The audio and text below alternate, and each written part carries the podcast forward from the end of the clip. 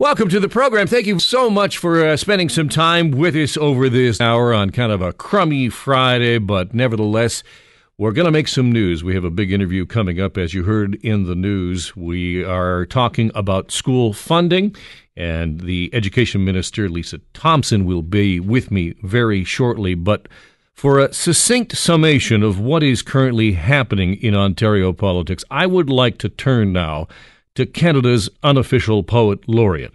Here, in words written by Peart and sung by Lee, is the essence of the issue. There is unrest in the forest, there is trouble with the trees. Thank you, Geddy. Ontario has canceled a tree planting program. The 50 million tree program has now been eliminated, and that has caused all kinds of uproar. There is trouble in the forest. There is trouble with the trees. But the other news we have today, of course, is in the education file. And that is that there is a new release that has come out from the education ministry, and it's terribly technical and detailed. But let me give you the essence of it. Basically, Ontario, the government, is marginally increasing funding to school boards, but also at the same time is dealing with larger class sizes, especially at the secondary level. There has been much outcry in this province about what that will mean for teachers and all kinds of talk about teachers getting redundancy notices and told that, well, they won't be working there anymore. To try and get a sense of the truth, let's turn to the, the person in charge. I am pleased to welcome to this radio program Ontario's Minister of Education, Lisa Thompson. It's a pleasure. Thank you. What you announced today is essentially the grants for student needs for 2019 uh, 2020. What is different this year going forward in the education uh, ministry and in funding uh, in what you announced today? Our government is investing in teachers with a landmark $1.6 billion to ensure not one teacher will lose their job because of our proposed changes. Minister, I want to uh, address that number that you were talking about, the 1.6 billion. It is over 4 years. It is to help bridge the next 4 years as secondary schools adapt to this new class size number. What happens to teachers after 4 years, minister? Well, again, thank you for recognizing that. And again, it's historic. It's a landmark investment in our teachers. And we have chunked this down. Our focus right now is making sure that we get education back on track in Ontario. And so we're looking right now at ensuring that during the next four years, not one teacher will lose their job as a result of our proposed changes. And then we'll in tandem, we'll continue to work with our education partners, our school boards, and our labor partners to make sure that they know that we are 100% committed to making sure we are supporting our teachers that ultimately result in student achievement throughout Ontario. Minister, if I might, I'll just tell you a personal story, and I think it's one that perhaps is resonating around the province and happening in a lot of places. I, I spent the weekend with my niece, who goes to a high school in uh, a rural area just outside of Ottawa, and she's quite upset that her band teacher has informed them that he's been declared surplus. He won't be coming back. And for her, you know, this is the teacher that makes going to school fun. And I think we all have that experience of that teacher. And because of the way you've changed class sizes, smaller schools are not going to be able to have teachers like this for band and that sort of thing. And I wonder what you would say to my niece and other students like her across the province. Thank you for that. First of all, I want to ensure your niece and all other students that are concerned about what they're hearing is that that is not carved in stone. On an annual basis across Ontario, school boards take a look at the roster and they take a look at and they, they're required to give notification if there's any redundancies. But now that they have this funding envelope for the next operating school year, they're going to take a look at how many people are coming back from maternity leave, how many people are retiring and moving around based on special assignments and projects. And I can tell you that school boards from one end of this province to another on a regular basis and regular annual basis will say typically once all the dust settles, not one teacher loses their job. I understand that, Minister, but my point being is that schools like my nieces simply are not going to be able to have specialty teachers and specialty programs uh, going forward. With your changes, that just simply is not going to be the case in Ontario. Well, actually, I I respectfully disagree with that because again, while we have been asked time and time again through our consultations and our stakeholder meetings to make sure that children throughout Ontario are learning the fundamentals and getting back to the basics, we very much appreciate the fact that a, a proper learning environment is a balance of STEM and the arts. And so it's premature at this time to create anxiety and fear because, again, our government is 100% committed to making sure that our number one priority, not only for our government, but for our school boards and our teachers, is student achievement. And we need that balance. Minister, a, a last question because you mentioned anxiety and fear. And I think there is a great amount of that amongst parents and students around the province as we enter negotiations. Contracts, as you know, end at the end of August. How do we know that the province is going to be bargaining in good faith, considering the things that the Premier has said about teachers and union bosses? I can tell you with absolute confidence that we have already put our best foot forward. For instance, I have already invited our labor partners to start. Let's get this ball rolling so that the fear and anxiety can't be perpetuated. I've invited our labor partners as early as next Monday to come to the table so we can start working to make sure that our students are going back in the fall confident that they're going to be absolutely in the best learning environment possible. And again, I am coming forward in good faith because we need to work with our labor partners and our education partners. And I would suggest to you that no matter what the rhetoric you hear, the thread that binds us all together is definitely that number one priority, and that is student success. Quickly, Minister, are you confident that we can avoid labor action come the fall? Well, I have to tell you that if we take a look back at past behavior, it didn't matter, matter whether it was a Bob Rae government, a Mike Harris government, a Dalton McGuinty or Kathleen Wynne government. We have seen classroom disruptions. But this sounds like you're resigned to that, Minister. Uh, I'm not, but again, we're preparing to make sure that we're ready to go. And as I shared with you, we have extended the invitation to start working with our labor partners as early as this coming Monday. Minister of Education for Ontario, Lisa Thompson, thank you so very much for joining us. I appreciate your time today. Have a good day. Always nice to have the ministers of the Ford government on this radio program. I mean that sincerely. I did not get a chance to, though, to ask Geddy to chime in. There is unrest in the forest. There is trouble with the trees. Thank you, Geddy. Now, when we come back, we are going to take you to Quebec, where that dam situation continues to be very, very serious. We will take you to Ottawa, where the state of emergency is, is in effect.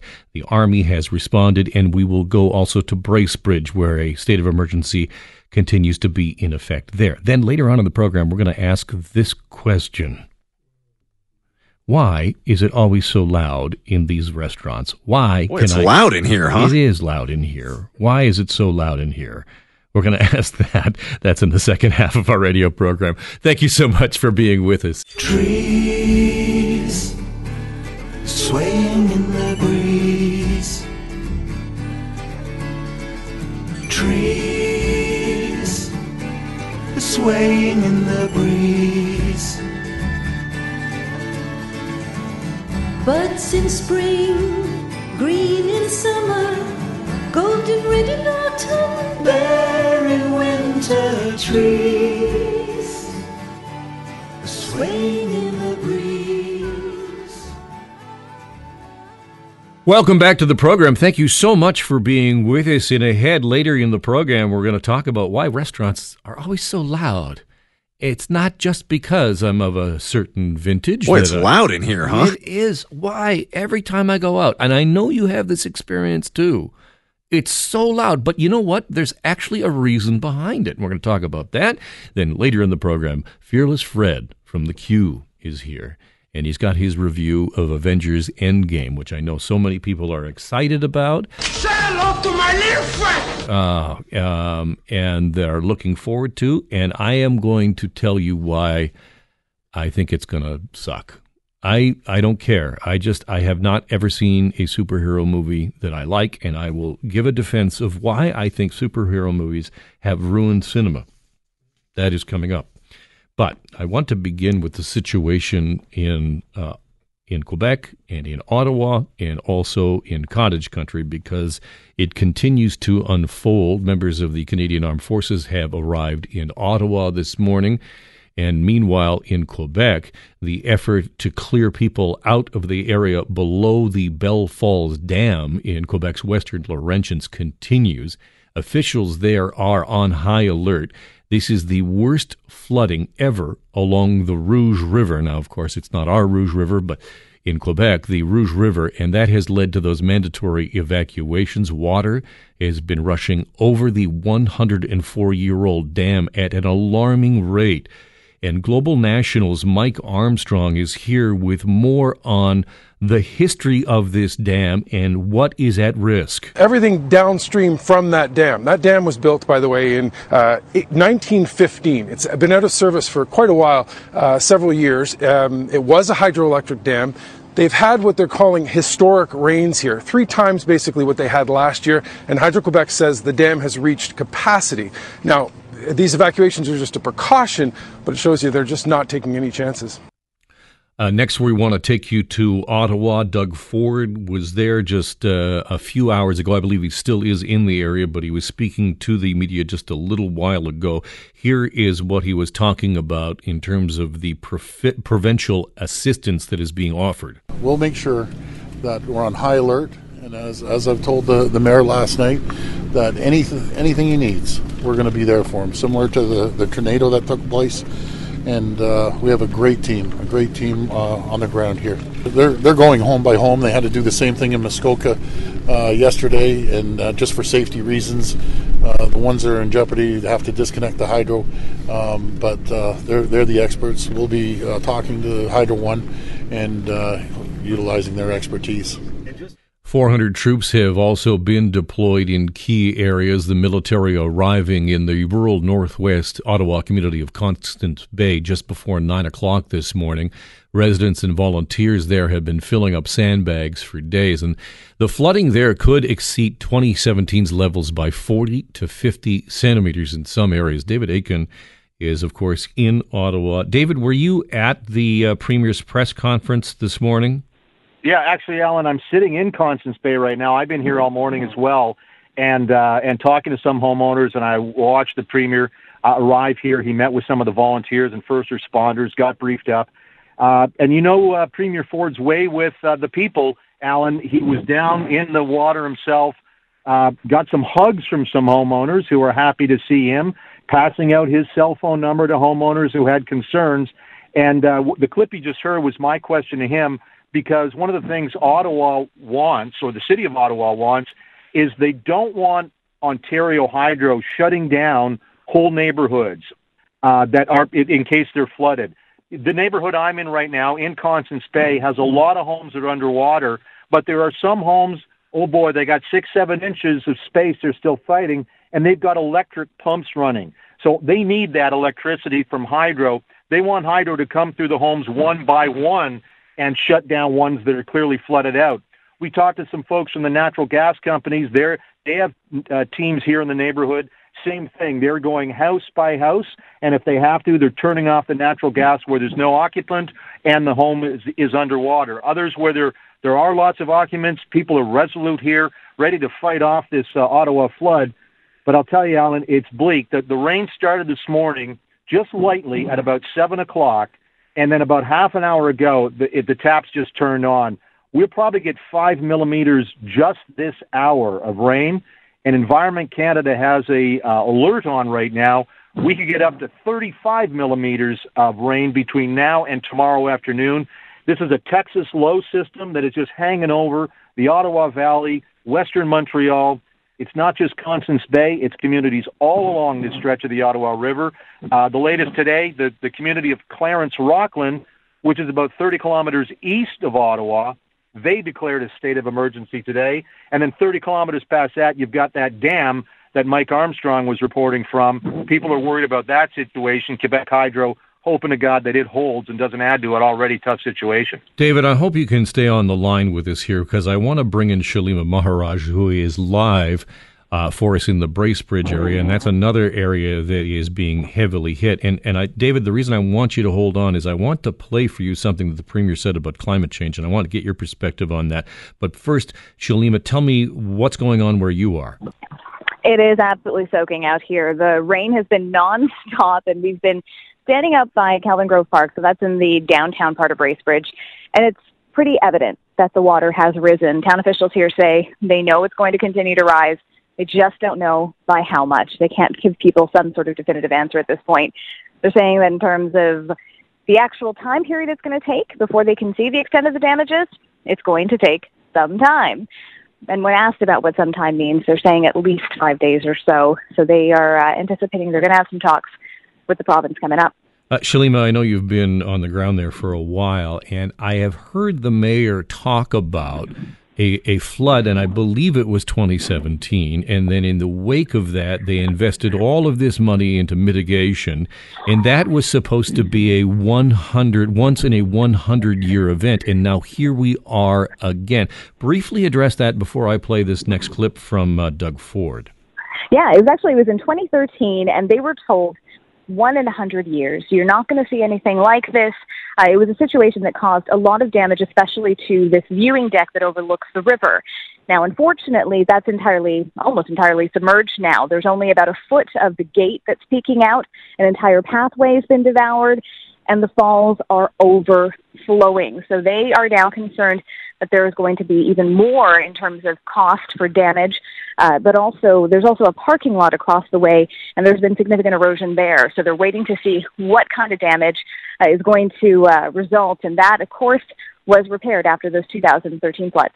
All right, let's let's go up a level here because I want to look at this from a broader perspective of what is happening in our province in, in these different areas, and and there are many people talking about well, this may this looks a whole lot like climate change, and the premier was asked about that, and it's a little tough here to get the back and forth. There's some people talking, he's referring to other people, but I want to play it for you. Here's what the premier said this morning about climate change. I'm a strong believer in, in, in, that, and and obviously you can you can see it, and I think all of us. Uh, you're the same. How you doing, my friend? Uh, you're the same vintage as I am. I'm just simple as when we went to school. Snow used to be that high. Where's the snow now? So something's going on, and uh, we have to be conscious of it. I, I, will just a quick aside before I get to you, David. Uh, you know that the premier listens to this radio program, and uh, earlier this week, being of a certain vintage is just some stupid thing that I say all the time. And to hear the premier say it, I'm, I'm not saying that he I put it in his head, but just maybe. But anyway, David, to to the well, point. Actually, Alan. Yes. He was he was actually pointing at me. Ah. the same vintage.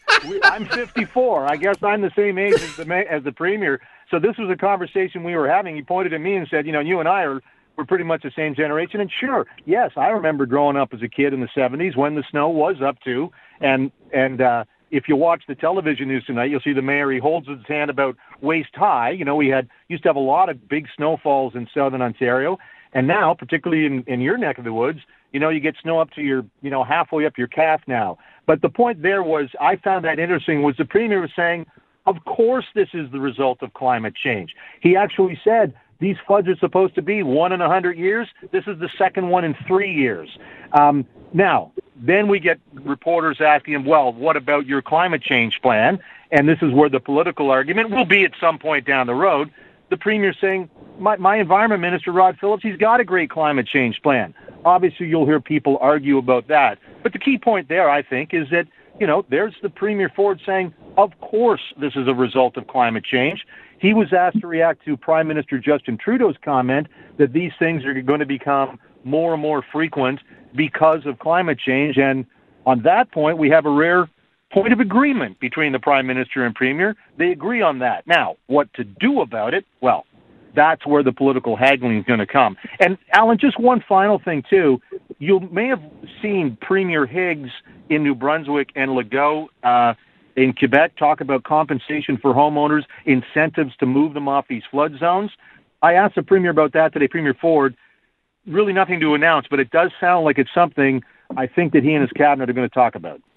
David Akin, who is reporting live for us from Constance Bay, and have you seen are, are the, the armed forces are there? Oh yeah, yeah. No, there's uh, some great uh, soldiers from CFB Petawawa in their LAV Threes. They're uh, they're helping bag sands, and then further down the river, uh, I think there's some Naval Reserve units. So I think uh, I can't remember if you said when we were just talking a minute ago, but I know others have about 400 or so Canadian Forces members right. uh, are here, and the Premier saying more volunteers, please. And sure enough, volunteers are showing up from Ottawa, you know, city of a million people, trying to help, help out Constance Bay and others, some of the smaller communities sort of in the region. David Akin in Ottawa, Shalima Maharaj in Bracebridge, thank you both for being with me. Thanks, Alan. When we come back on the radio program, can you hear me can I, is what I am saying? Boy, it's clear? loud in here, huh? It seems that every time I go out lately to any kind of a restaurant, it's louder and louder, and maybe we're back to being of a certain vintage. Maybe you're just saying, maybe you're just saying, Alan, you're going deaf. Get yourself one of those hearing aids. They're quite sleek nowadays.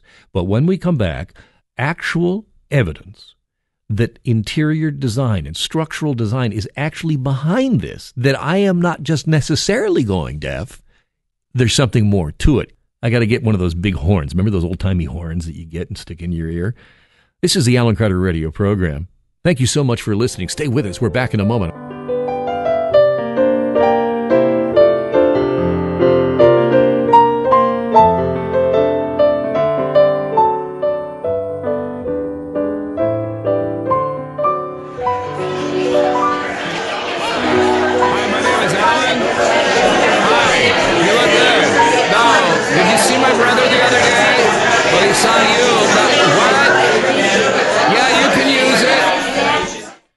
Is that your experience every time you go to a restaurant? I tell you, that is mine. It is ridiculous. I, I don't know if you're like me. Uh, there are even some restaurants that I will avoid. And I'm going to name it. I'm going to name it right up. I love a good taco. I, you mean I dig on tacos. Love them. La Carnita makes a wicked taco. I'm telling you, their fish taco is awesome. But I won't go because you can't talk to anybody because otherwise you got to get like a megahorn. And it seems ridiculous. And that's not the only restaurant. And I know I'm not alone in this. I know that there are people out there thinking like I would go out, but you know, Boy, it's loud in here, huh? Exactly, it is too loud. And especially if you're in a part of your life where you're swiping right, if you know what I mean. You need to be able to talk. You need to be able to have a conversation. Gordon Mackay is partner at Mackay Wong, who does restaurant design in Toronto. Gordon, am I right, or is are restaurants louder than they ever have been before? Uh, I think you're bang on, Alan. The reality is um, that there's a number of things that are in play right now, which are driving restaurants towards this sort of in the business they call it live, lively spaces as opposed to loud. But um, no, you're absolutely right. And I've I've just crested over 50. I'm with you. Um, I'm looking for places that I can connect with people, and enjoy a meal. But I got to be heard. And uh, yeah, these the, a lot of these spaces are becoming pretty antisocial, actually. I like that uh, that you're of a certain vintage. We are all of a certain vintage. Amen. Amen, brother. Yeah. Amen. But so what is being done? And in terms of design, I've read articles that say that there is sort of been this push to open spacing and just different kind of restaurant design, and that nobody takes in acoustics into mind when they plan these things. It's I think that's fairly true. The the reality is now most operators, and I literally just excused myself from a restaurant to, to speak with you. And in that restaurant, Alan, they have the bar in the middle of the room. They have the open kitchen. They have a concrete floor. Every single tabletop is hard edged. It's either stone or it's a hard uh, wood surface. The ceilings are open and they're concrete. So you can just imagine, right? It's it's just a, a, a big sonic mess. And part of what's driving this is that there is a design component where kind of cleaner surfaces, more natural looking finishes are desired. Um, the operators love it because there are surfaces which are easy to maintain. There's no linen cloths that have to be laundered, so everything's you know low maintenance in, in some ways. So that works for them. So when your clients, when the clients come to you and say, "We want you to help with the design," do you say to them, "This is all very well and good. No one's going to be able to hear a word anybody says." part part of it is about what who their clientele is that they're going after. So a younger millennial demographic, they don't. They can shout. Fact, they, they, don't care. And, they and can they shout. They love it. But for you and I, um, if we're looking at you know din- dining spaces that are intentionally supposed to be social and about bringing people together, then we really advocate for a, a really good conversation early on about acoustic. What would you do in terms of, you know, those of us right now? I'm thinking about what restaurant I should go to this weekend. I happen to have a free night bang. I'm thinking about where I'm going to go. But I will take into account the noise level of a certain restaurant, as I mentioned. What do you think you do? I mean, do you just, is there a is there a search option? Is there some kind of a noise app that I can use that I know a restaurant I can go to I can actually talk to my fiance? Yeah, so a lot of the social media sites that you know cover both the, um, I guess, aesthetics and the like Yelp, for instance. You'll you'll get a lot of people who are moving into busy, noisy restaurants commenting on how loud they are. But I think it's a great point you make. I mean, it would be great to know that at five o'clock on a Friday night, what's the decibel level in that restaurant, and it should be posted. Gordon Mackay is partner at Mackay Wong Restaurant Design in Toronto. What are you having for lunch, by the way? And was it fancy restaurant? What is it? No, I'm on. Uh, I'll give them the plug. It's Mercatto's new restaurant called Cantina on Wellington, and I haven't ordered yet. So okay. Yeah. Now that you give them a plug. Yeah. My name is Alan Carter, and uh, you can just send the gift certificate my way. Done. All right. Thanks, Gordon. I appreciate you being on. No sweat. Thanks for having me. I think. Do we have a little time for a little rip and read? Mm, yeah okay, we're going to do this. We're going to do it legit style. So this is this is kind of like Anchorman freestyle here. This is like rap battle. And we're doing it legit this way because Rebecca, my producer, has just pulled a bunch of different stories off the wires and I'm going to read them to you ice cold. This is me reading cold Anchorman style rip and read. Hit me with a beat. An urban gardener in Kelowna, British Columbia, could be vegging out with a Guinness World Record soon. This summer, Daniel Tomlin, 54, found that one of his cucumbers he was growing was an overachiever by any stretch. When he measured the colossal cuke, he discovered it was 42.5 inches, beating the current world record of 42.1 inches set in 2011 by Ian Neale in the UK. Stanford, Connecticut. Stamford, Connecticut. I'm going to get points off for that. Police say 10 students at a Connecticut high school faced charges after a food fight that turned into a riot and ended with injuries to a teacher and a school resource officer. Police say Tuesday the high school students are charged with first degree rioting, breach of peace, reckless endangerment, and assault of a police officer. Tupelo, Mississippi. A children's fishing rodeo went belly up in northeast Mississippi after a contractor stocked the lake with diseased and dying catfish. Pizza restaurant closed after employees put laxatives on pies. This sounds like a crappy meal. A pizza, oh, a pizza restaurant in Springtown, Texas, had to close this weekend after it was discovered that employees had put laxatives on at least one pie. On Friday night, the Springtown Police Department got a call about a possible food tampering. I don't really want to get into what happened. I'll move on. Doral, Florida. This is the last one. Last one, rip and read. Doral, Florida. A road crew in Florida should get an F for spelling. A motorist on Tuesday spotted the area error, oh, realizing that workers in Doral had made a mistake when painting the word school at a pedestrian crossing in the road instead of S C H O O L. They was spelled S C O H O L. Weak. A is for alpha, B is for beat, C is for clap and tap your feet. D is for dancing, E is forever, F for fingers clicking together, G for guitar, H for hands, I for in a music band, J for jazz, K for kick drum, L for loudly in a stadium.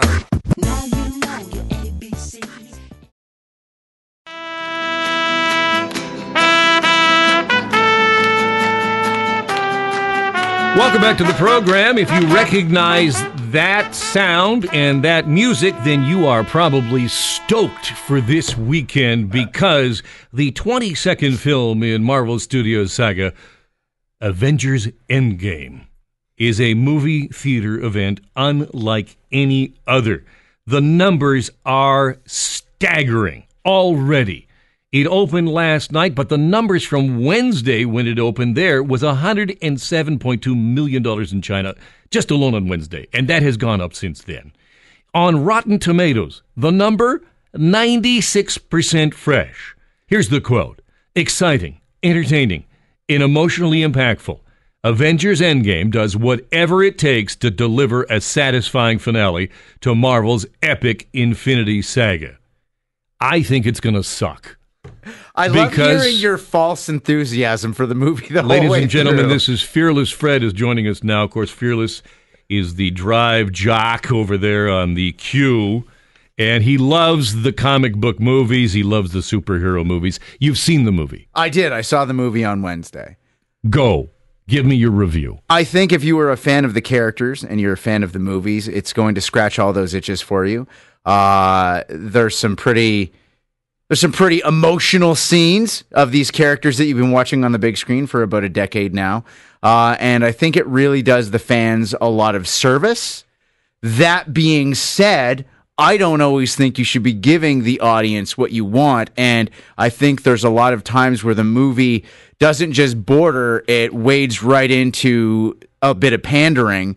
And when I left the theater, I felt like they were more focused on giving the audience what they wanted rather than telling an amazing story that would leave them rattled when they walked out. So if I had to give it a rating, I would give it four Infinity Stones out of a possible six. I have no idea what that means. That's a But let major me- plot point in the movie. Is it? Does it have anything to do with the Tesseract or some kind of? goofy- Yes, it does. I have no idea what any of that is. The Tesseract is one of the I stones. I'll I'll give you stones. But here, uh, let me ask you this: Is it a good movie or a good movie experience? I think it's a good movie experience. That's a great way of putting it. I don't think it is as strong of a movie as Infinity War was.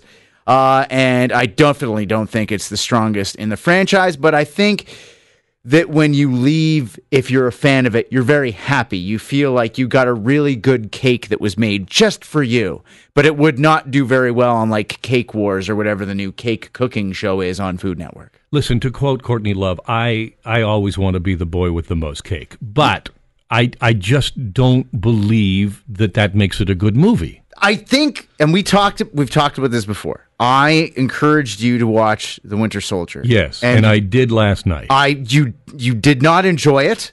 We're friends on social media. That's how you know we're friends in real life. And I saw your disdain for my good friend Steve Rogers on the internet yesterday. You know, Garry Shandling makes a cameo in that thing. That was the high point of the movie. He was in it for like 15 seconds. Listen, it was awesome. Garry Shandling's always amazing. Even Sure. if he's only there for five seconds, I absolutely love. It. Sure, but that was the highlight of the movie for me. Well, uh, the thing is, and I was thinking about your reaction. Did you like Three Days of the Condor? Do you like spy movies in general? Sure. But the thing is, is when you watch Three Days of the Condor, which, by the way, stars Robert Redford, and Captain America: Winter Soldier also features Robert Redford. And also a strong supporting role by his plastic surgeon. yes, oh, and possibly CGI. We really don't know. That could be green screen. What is going on with that face? I don't know. Man. He's a he's a great actor. But if you enjoy spy movies, I I don't think that there is a very wide gulf between Three Days of the Condor and Captain America: Winter Soldier. But I think what it is, it's the veneer of the capes that you just don't like. You're Is just it- not a superhero guy at all. That's not true. I like the idea of superheroes. I I think that the movies could be good. I think that Christopher Nolan, who has a, an adept touch with populist material and still being able to deliver a, a film that makes you think about it for more than 15 minutes after you leave. Like the old Quentin Tarantino quote, a good movie is something that you want to go and discuss over a piece of pie. And I there's nothing with those superhero movies in the last decade that makes me want to go out and have a piece of pie and talk about it. I think we need to have some pie and to discuss the the big plot revelations of Winter Soldier together. I just think it I I for example, Winter Soldier, it just I could see it from a mile away. You could like, oh, here comes, and now they're going to introduce the baddie. Oh, he's the the guy with the crazy voice, and we're going to have a big you know scene later. And it just seems so formulaic. But it's the subtext of what the movie is about. The culture of fear that we live in today. Listen, I want to I want to transition to why I believe that superhero movies have ruined cinema. Go on. Okay. And I and I don't necessarily disagree with you, by the way. because I think there's some there's a confluence of things here. First of all, if you go to the movie for two people uh, on a Friday night, couple of snacks, whatever, what's that going to drop you about? Like 150, 175? What's that cost? That's a thirty-seven dollars. Uh, No, it's a it's a it's a substantial amount of money. My point being is that people now make decisions about going to the theater based on experience in a way that we no longer say, you know what, I got to go see that, you know, coming of age film about the guy backpacking through Bolivia and what he discovers. I'm not to take a chance on that. So now we're into this world where people only want, like, they want something that is going to be packaged and they're not going to be surprised and they want it all to be delivered to them in this nice, shiny package. And over the past 10 years, movie producers have delivered that to us and we have all become anesthetized. I don't think that's necessarily a new thing. I think that you could go through all the action schlock of the 1980s and you would find the exact same thing. I think it's just things go in phases. And I just think that we're in a superhero phase. And I think there's a definite level of ennui that's come along with that. And I think we're on the verge of getting out of it. And I think when you look at Avengers Endgame, I think even the studios are at the point where they're like, we need to do something This different is here. done. This yeah. is, you know what it feels like? It feels like, remember when Batman needed a reboot after, you know, Batman had nipples? Yes. Right. I feel like superheroes movies have nipples now. Nice to meet you.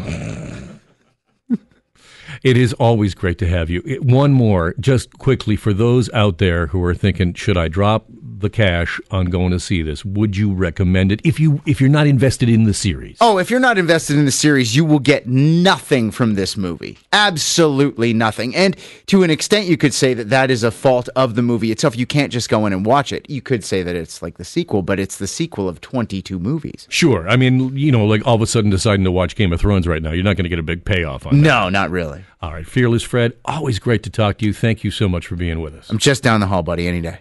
Beautiful. Hey, you know what? It's Friday, and now it's time for me to head off to my other job. I'm going to put on a cape. I am going to put on some uh, armor that's going to make me look like I have wicked abs. Like wicked abs. You do, though. It's true. I do. But they're really painted in, uh, contoured in by the makeup artist. Thank you so much for joining us and spending your time with us. I am back again Monday for another hour of joy and fun. Have a fantastic weekend. We'll see you Monday.